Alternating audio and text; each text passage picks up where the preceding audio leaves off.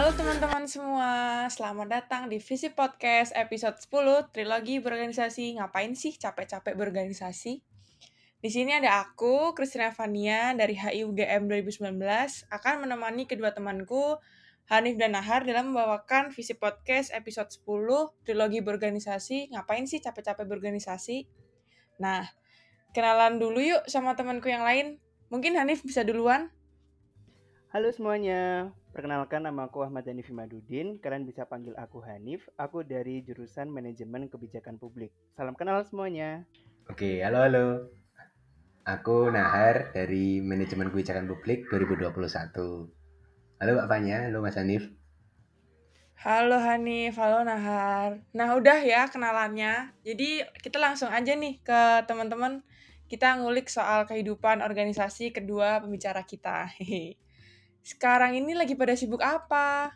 Uh, kalau dari aku nih, kalau ngomongin organisasi, aku sendiri sekarang nih masih aktif di ada enam organisasi ya, ada di tingkat universitas ada, fakultas ada, di jurusan ada, sama kayak UKM UKM gitu. Jadi kayak sekarang tuh kesibukannya selain kuliah ya ngurusin organisasi-organisasi ini sih. Gitu sih kalau dari aku Fanya. Lumayan ya, lumayan banyak ya Hanif kayaknya ikut organisasi kayak gitu. Kalau Nahar? Wih, banyak banget deh Mas Hanif ini. Kalau aku karena masih maba nih baru sempat ikut satu organisasi aja sih. Ini juga ada hubungannya sama menurutku kayak hmm, kira-kira aku kuat gak ya bagi uh, waktu sama tenaga gitu. Jadi sementara ini baru ikut satu organisasi aja Mbak. Oh, jadi kalau Nahar masih ikut satu karena masih meraba-raba gitu ya. Jadi takut kalau gagal bagi waktu dan prioritas gitu gimana. Apalagi masih uh, proses transisi gitu ya Nahar ya. Iya, bener banget, Mbak. Oke, lumayan juga ya teman-teman. Boleh tahu nggak uh, motivasi teman-teman ikut kegiatan-kegiatan kayak gitu tuh kenapa? Dari aku dulu kali ya. Karena kebetulan kayak banyak banget nih yang aku ikutin. Kalau alasan praktisnya tuh dulu aku sewaktu di tahun pertama tuh pengen nyoba gitu loh. Aku penasaran pengen tahu dinamika kehidupan organisasi di kampus kayak gimana aja dan aku pengen tahu setiap level tuh dinamikanya seperti apa. Level tuh yang kayak di fakultas jurusan tadi itu. Akhirnya karena pengen coba-coba tuh akhirnya aku daftar banyak tuh di ada nama organisasi itu. Tapi kalau kita ngomongin dari uh, perspektif keilmuannya juga nih sebenarnya apa yang aku lakuin itu ternyata juga bisa dikaji loh teman-teman pakai teori namanya self efficacy teori jadi uh, kalau di bukunya Robbins and Judge terbitan tahun 2017 itu di situ mereka menjelaskan bahwa seseorang tuh punya motivasi dilandasi oleh keyakinan mereka akan kapabilitasnya terhadap suatu tugas. Nah, aku tuh di enam organisasi kebetulan sama-sama bergerak di bidang kajian. Jadi kayak tulis menulis lah kayak gitu. Kebetulan karena aku juga pede nih sama keahlianku itu, akhirnya aku uh, pede juga untuk daftar banyak organisasi karena aku merasa capable nih di bidang itu.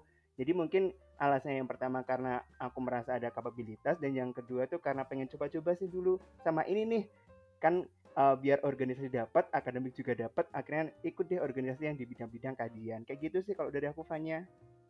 Oh, karena visipol banget ya. Jadi sekalian gitu organisasinya dapat, kalau akademik juga harus dapat gitu ya, Hanif ya. Bener-bener. Kalau Nahar?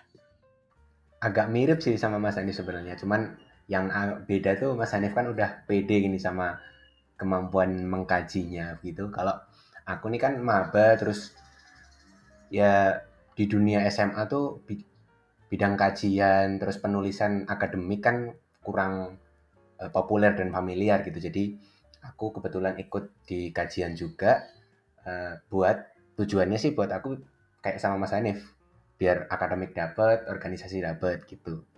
Oke, jadi di sini kita bisa lihat kalau Nahar dan Hanif tuh mirip-mirip gitu, cuman uh, ada preferensi yang beda nih. Mungkin karena Nahar itu masih maba dan Hanif juga udah mulai tahun kedua, jadi mungkin ada sedikit perbedaan di antara pilihan-pilihan mereka. Nah, boleh tak boleh tahu nggak kenapa kalian milih banyak atau sedikit organisasi yang kalian ikutin dan kenapa juga bersedia untuk ikut? Nahar dulu boleh? Oke, aku dulu ya. Kalau aku sih yang tadi aku jelasin singkat di awal tadi ya, aku merasa belum yakin gitu misalkan ikut organisasi banyak-banyak. Jadi aku sementara ini ikut satu dulu. Nah, dengan satu itu aku kan jadi ada gambaran kira-kira organisasi itu kegiatannya kayak apa, terus nanti kesibukannya akan sesibuk apa. Jadi untuk tahun pertama ini, semester pertama ini ya mungkin, itu dengan satu organisasi ini aku pengen tahu dulu kira-kira dunia organisasi di universitas ini kayak gimana. Gitu sih Mbak. Oke, jadi meraba-raba gitu ya ceritanya. Nah, kalau Hanif? Kalau dari aku kayaknya mirip-mirip beda dikit ya. Karena dulu sewaktu di tahun pertama aku juga masih meraba-raba, tapi aku waktu itu ada prinsip lebih nekat gitu loh. Jadi kayak aku nih ya udahlah cobain aja mumpung tahun pertama gitu. Karena waktu itu pertimbangan aku adalah kalau tahun pertama nih asumsiku masih kayak agak ringan lah ya kehidupan akademiknya daripada tahun uh, kedua atau ketiga gitu. Karena punya pemikiran itu dan ada landasan untuk nekat mencoba akhirnya ya udah deh langsung aku gas tuh ada enam gitu sih Fanya Oke, walaupun mirip-mirip dikit tuh bisa dilihat kalau alasannya itu sebenarnya kayak vary gitu ya teman-teman. Bisa karena faktor waktu dan prioritas, tapi bisa juga karena pertimbangan minat, akas slash nekat dikit gitu ya kalau di kasusnya si Hanif. Aku pengen tahu lebih lanjut nih teman-teman. Kalian setuju nggak kalau misalnya ada orang yang ikut organisasi itu tapi jumlahnya banyak kayak misalnya tiga, 4, 5, atau bahkan 6. Dan kenapa kalian setuju atau nggak setuju sama kasus seperti itu?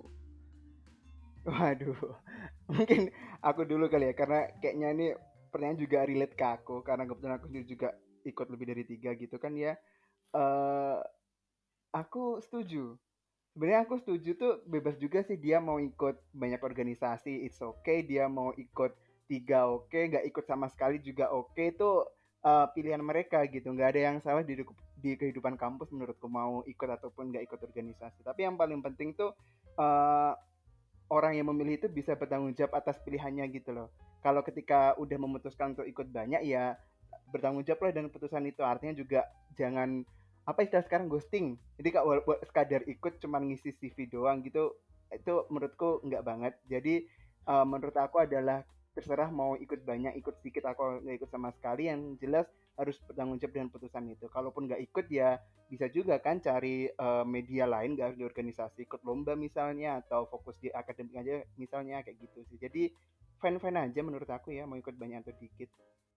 Oke kalau dari Hanif lumayan oke oke aja nih sama yang ikut organisasi banyak. Kalau dari Nahar? Nah kalau aku nih agak beda sih ya. Menurutku kalau ikut sampai 5-6 organisasi itu gimana gitu cara bagi waktunya? Padahal seminggu aja kita cuma tujuh hari kan. Kuliah juga aku nih lima hari kuliah. Kalau misalkan lima organisasi berarti sehari bakalan dibagi ke banyak banget. Tapi poin yang aku setuju dari Mas Hanif nih yang penting sih tanggung jawab ya apa tentang apa yang udah kita pilih di awal. Kalau misalkan mampu buat membagi waktu dan prioritas ya kenapa enggak gitu karena setiap apa yang kita pilih kan pasti ada manfaatnya juga gitu buat diri kita.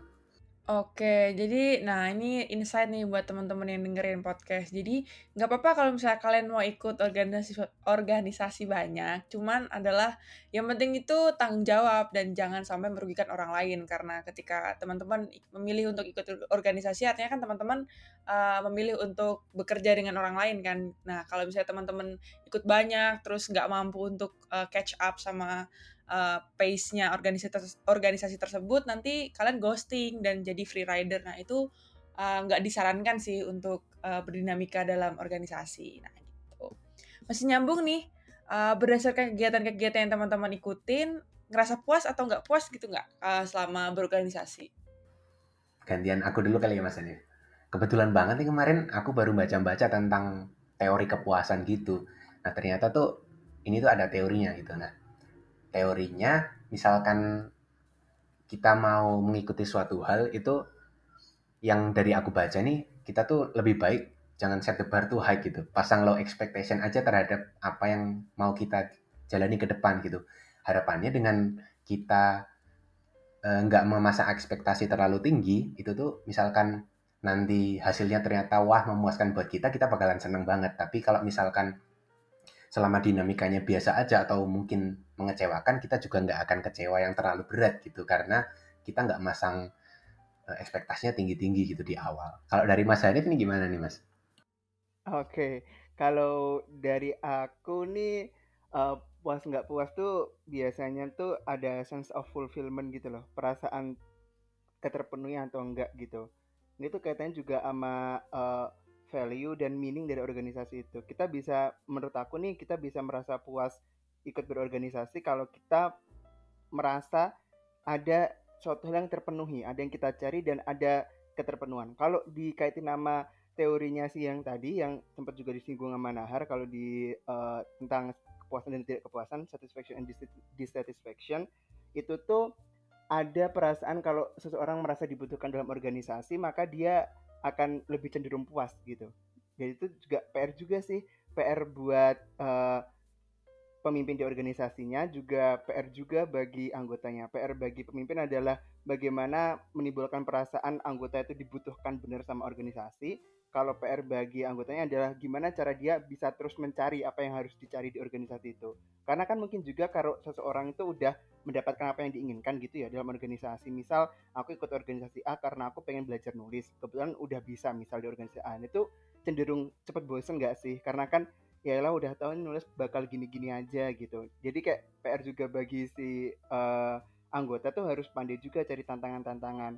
Kalau kita bawa ke konteks yang lebih luas lagi, terlepas dari organisasi kampus misalnya, di organisasi yang lebih luar tuh kalau menurutnya ini sih dari menurutnya Robbins and Judge dari buku yang sama aku baca itu seenggaknya ada tiga itu yang bikin orang bisa ngerasa puas atau nggak puas. Yang pertama lingkungan kerja kepribadian sama gaji. Tapi ini kayaknya gaji ini nggak uh, saklek dan pasti banget bisa jadi tolak ukur karena ada juga kan case orang mengabdi gitu voluntary modelnya nggak dikasih gaji nggak dapat salary tapi mereka tetap oke-oke aja berorganisasi. Yang paling penting tuh di lingkungan kerja sama kepribadian sih. Jadi kalau lingkungan kerjanya suportif dan kepribadiannya emang dia uh, ingin ada semangat untuk mengembangkan diri dan punya sense of fulfillment tadi bakalan lebih merasa cepet puas sih. Kalau dari aku gitu tanya lumayan ya penjelasannya Uh, jadi teman-teman yang dengerin nih bisa kayak tadi diserap baik-baik tuh uh, informasi dari Nahar dan Hanif. Jadi yang penting adalah uh, sense of fulfillment, jangan set the bar too high, dan mungkin um, perasaan self belonging itu juga penting nih buat uh, dinamika teman-teman berorganisasi baik dari anggota dan juga dari pemimpin gitu ya. Nah ini aku mau uh, lanjut ke bagian sel selanjutnya. Ini teman-teman bisa agak curhat dikit-dikit gitu, boleh? Uh, jadi pengen tahu aja sih, uh, pernah nggak merasa dieksploitasi selama berdinamika? Aduh, duh. aduh, uh, sampai merasa dieksploitasi kayaknya belum pernah ya.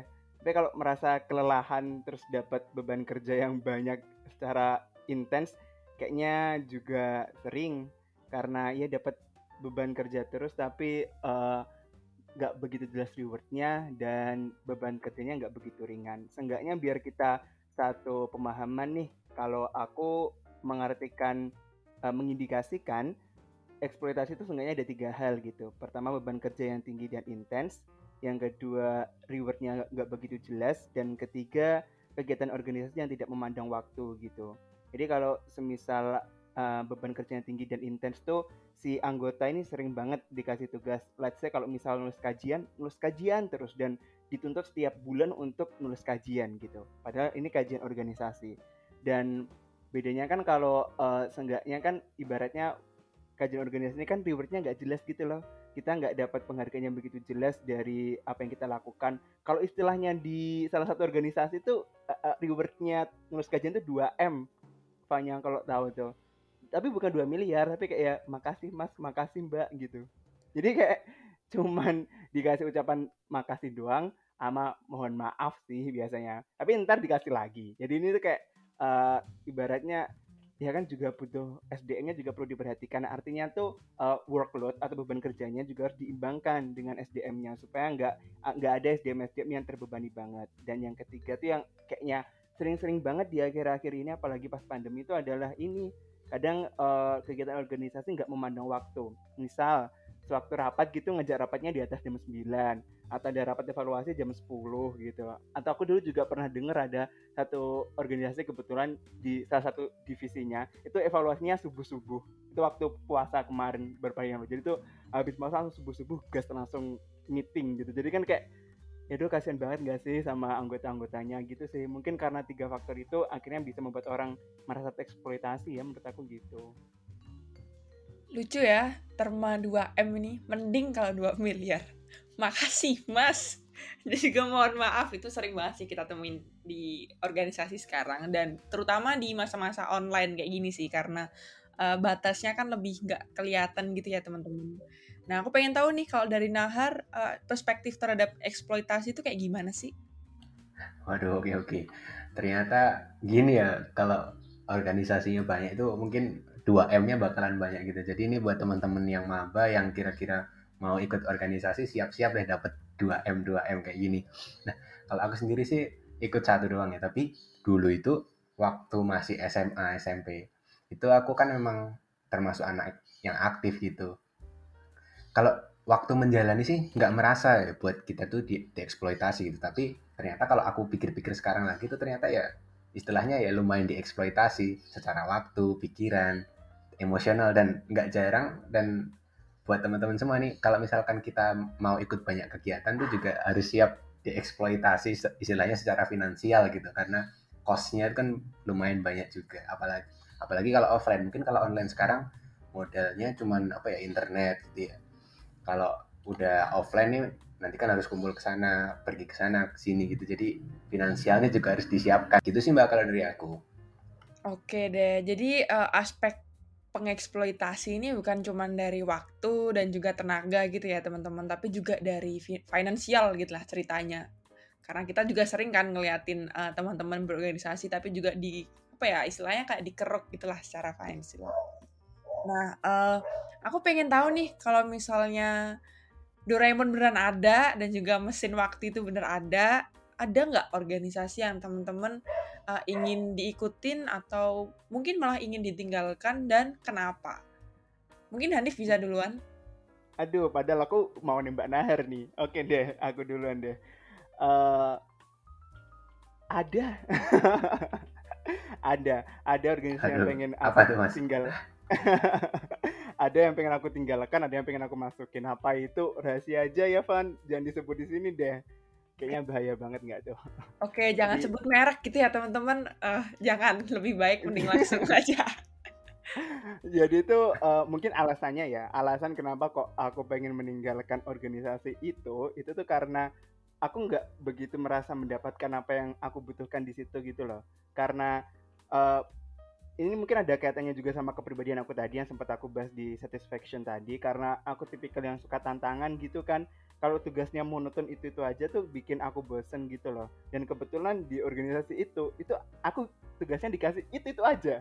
Jadi kayak aku tuh nggak merasa berkembang di organisasi itu. Karena nggak merasa berkembang itulah aku kayak pengen keluar dari organisasi itu. Dan uh, adakah organisasi yang pengen aku daftarkan? Ada juga, tapi nggak aku sebutkan karena kita nggak dipromot kan ya.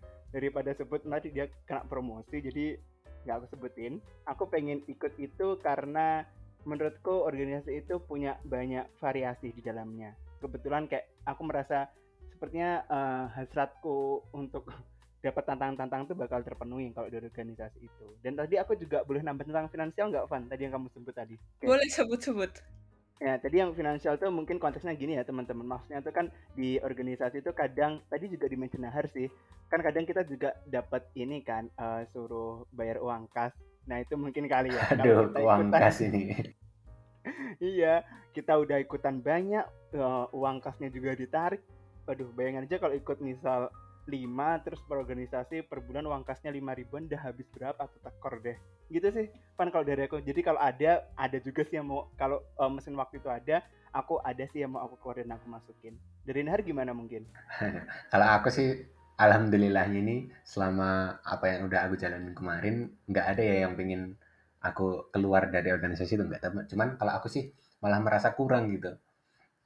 Kurang yang bagian apa? Yang bagian organisasi yang ada hubungannya sama akademik deh. Misalkan apalah tim olimpiade terus jurnalistik itu buat nulis-nulis terus karya ilmiah. Sebetulnya aku ikut karya ilmiah tapi nggak terlalu aktif ya karena kan kalau anak SMA gitu merasa kayak kurang keren ya karya ilmiah. Tapi ternyata nih buat dunia perkuliahan penulisan akademik itu penting banget. Jadi aku sih kalau sekarang ada mesin waktu tuh pengen nambahin deh ilmu-ilmu tentang akademik ini di organisasi biar ya nggak cuma main-main aja sih organisasi gitu.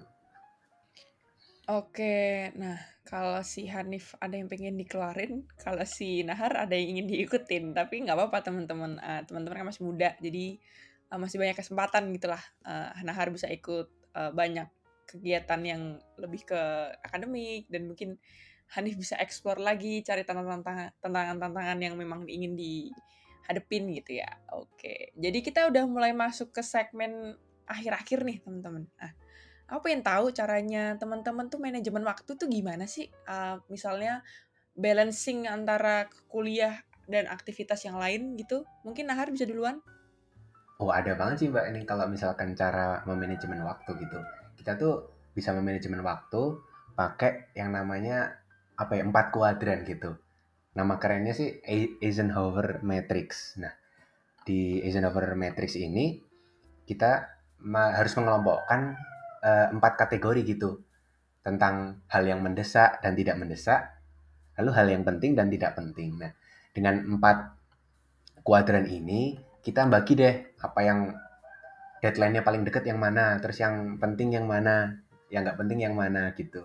Oke, kalau dari Nahar tuh ada namanya Eisenhower Matrix tuh teman-teman. Bisa di Google sendiri ya itu kayak gimana. Cuman intinya itu ada empat kuadran. Jadi misalnya mendesak dan penting itu kayak ngerjain tugas kuliah, nulis artikel gitu-gitu. Nah, nah misalnya, iya, iya. Nggak, ya, gitu cuman ya? organisasi sih ya, Mbak. Iya. Uh, tugas-tugas gitu juga penting karena kalau misalkan sekarang kan tugas mungkin banyak. Kalau nggak kita list dan kita prioritaskan gitu, nanti takutnya keteteran. Yang masih lama malah dikerjain duluan. Yang deadline-nya tinggal nanti malam, eh malah belum dikerjain. Kan lucu gitu. Iya, apalagi yang namanya nongkrong itu pasti diduluin duluan ya gitu daripada ngerjain tugas kan lebih teman-teman banyak yang prefer nongkrong gitu. Itu misalnya aku aja sih yang gitu. Bercanda. Kalau misalnya Juga nggak apa-apa. Kalau misalnya Hanif gimana nih?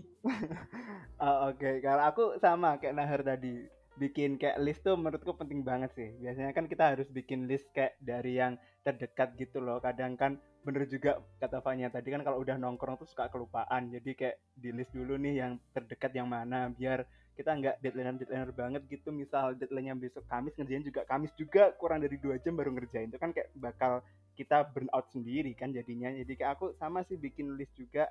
Sama mungkin kalau mau nerapin pakai uh, platform-platform lain kan sekarang udah banyak banget tuh yang bikin kita uh, ingat kalau kita punya satu hal yang harus dikerjain. Kalau temenku ada yang pakai Notion ada yang pakai Google Calendar itu kan bisa banget buat uh, nge-manage jadwal kita. Tapi itu ingat sekali lagi itu cuma media doang ya. Jadi kayak uh, manage terkait waktunya harus benar-benar dari diri sendiri tadi tuh. Kalau selama kita ada niatan kita ada meluangkan waktu ya jelas ntar bakal terluangkan waktunya dan bisa dilakuin. Percuma aja kalau nulis di Google Calendar tapi kalau masih uh, masih punya mindset nongkrong lebih asyik daripada tugas kuliah besok misalnya itu tetap percuma sih. Jadi kayak list sama mindset sih kali ya. Gitu dari aku. Bener banget mas Hanif soalnya kan uh, kontrol diri di sebagai seorang mahasiswa tuh penting banget ya mas. Kan dosen tuh nggak kayak guru waktu sekolah gitu. Yang aku rasain gitu sih kita nggak nggak bakal dikejar-kejar.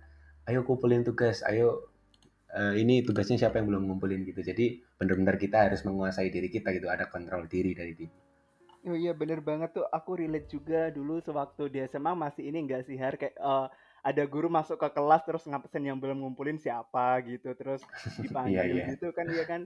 Kalau sekarang kan udah nggak sama sekali ya dosen tuh nggak peduli banget mau telat atau enggak gitu sih. Jadi bener kontrol diri itu penting banget Oke, menarik ya teman-teman dari Hanif dan Nahar ini rupanya sangat uh, berpengalaman ya terkait memanage diri sendiri jadi mungkin buat teman-teman yang dengerin podcast bisa pakai uh, media-media seperti Notion atau Google Calendar atau mungkin uh, pakai media konvensional seperti journaling itu juga lumayan membantu untuk uh, ngurutin reminder dan list-list hal-hal yang perlu diperluin gitu sih.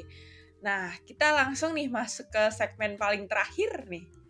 Ada nggak saran atau refleksi yang ingin disampaikan ke teman-teman pendengar podcast terkait dinamika berorganisasi?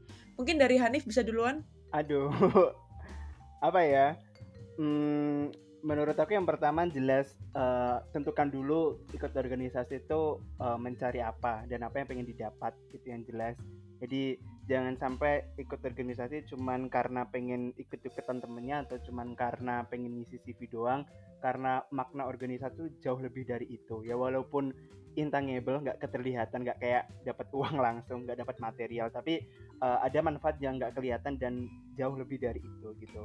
Dan yang paling jelas adalah tadi tanggung jawab sama keputusannya. Kalau udah memutuskan ikut organisasi A ya udah selesaikan sampai masa jabatan. Jangan sampai kayak uh, suatu saat uh, ghosting temennya itu kan juga merugikan orang lain juga kan.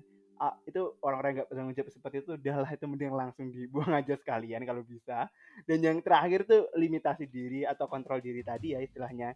Ya kita walaupun mau ikut misal mau ikut banyak atau beberapa juga harus tahu uh, kapasitas dan batasan kita. Kira-kira kalau ikut ini akan keteteran nggak? Kalau ikut ini apakah masih bisa atau enggak kalaupun memutuskan nggak ikut organisasi juga oke-oke aja nggak masalah jadi eh, nggak uh, usah FOMO ikutan organisasi cuma karena pengen aja tapi ikutlah organisasi karena kamu beneran tahu apa yang pengen kamu cari itu sih dari aku oke sip keren banget Hanif deh uh. Jadi yang penting itu paling penting sense of responsibility gitu ya ceritanya uh, baik dari diri sendiri terhadap diri sendiri dan juga diri sendiri terhadap orang lain gitu. Oke. Kalau dari Nahar? Wah, udah udah dijelasin semua ya sama Mas Hanif. Mungkin kalau dari aku aku mau ngasih sedikit refleksi gitu. Sedikit pemantik buat teman-teman yang mau ikut organisasi gitu. Jadi kita hidup itu selalu ada di antara pilihan-pilihan ya. Nah menurut aku ini kalau pilihan di organisasi ini itu bisa dijadiin dua macam gitu. Nah yang pertama tuh ada pilihan kalau kita tuh istilahnya mau menyelami sumur yang sempit tapi dalam banget. Nah kita mungkin ikut satu dua organisasi aja di divisi yang sama gitu biar tahu bener uh, masalah di divisi ini dan di organisasi ini, ini apa gitu. Kita jadi orang yang pro banget lah tentang masalah itu. Nah, tapi kita juga bisa milih buat berenang-renang di kolam yang banyak tapi pendek gitu. Jadi kita punya banyak wadah, terus uh, divisinya beda-beda gitu. Dengan harapan kita bisa punya banyak pengalaman dari organisasi dan divisi yang berbeda gitu sih, Mbak. Oke, cakep banget nih perumpamaannya. Nah, uh, gitu teman-teman dari podcast kali ini ada banyak banget yang bisa kita ambil dan uh, hopefully teman-teman bisa ngambil yang baik-baik ya dan mungkin uh, yang sesuai dengan diri teman-teman bisa diambil dan diaplikasikan gitu ya. Uh, nanti kita ketemu lagi di episode selanjutnya kita akan bahas nih soal topik yang udah disentil-sentil dikit dari tadi yaitu eksploitasi dalam bentuk hustle culture. Sekian dari podcast kali ini. Terima kasih kepada Hanif dan Ahar. Sampai jumpa. Sampai, Sampai jumpa. jumpa. Makasih, makasih Nahar, makasih. Makasih, makasih.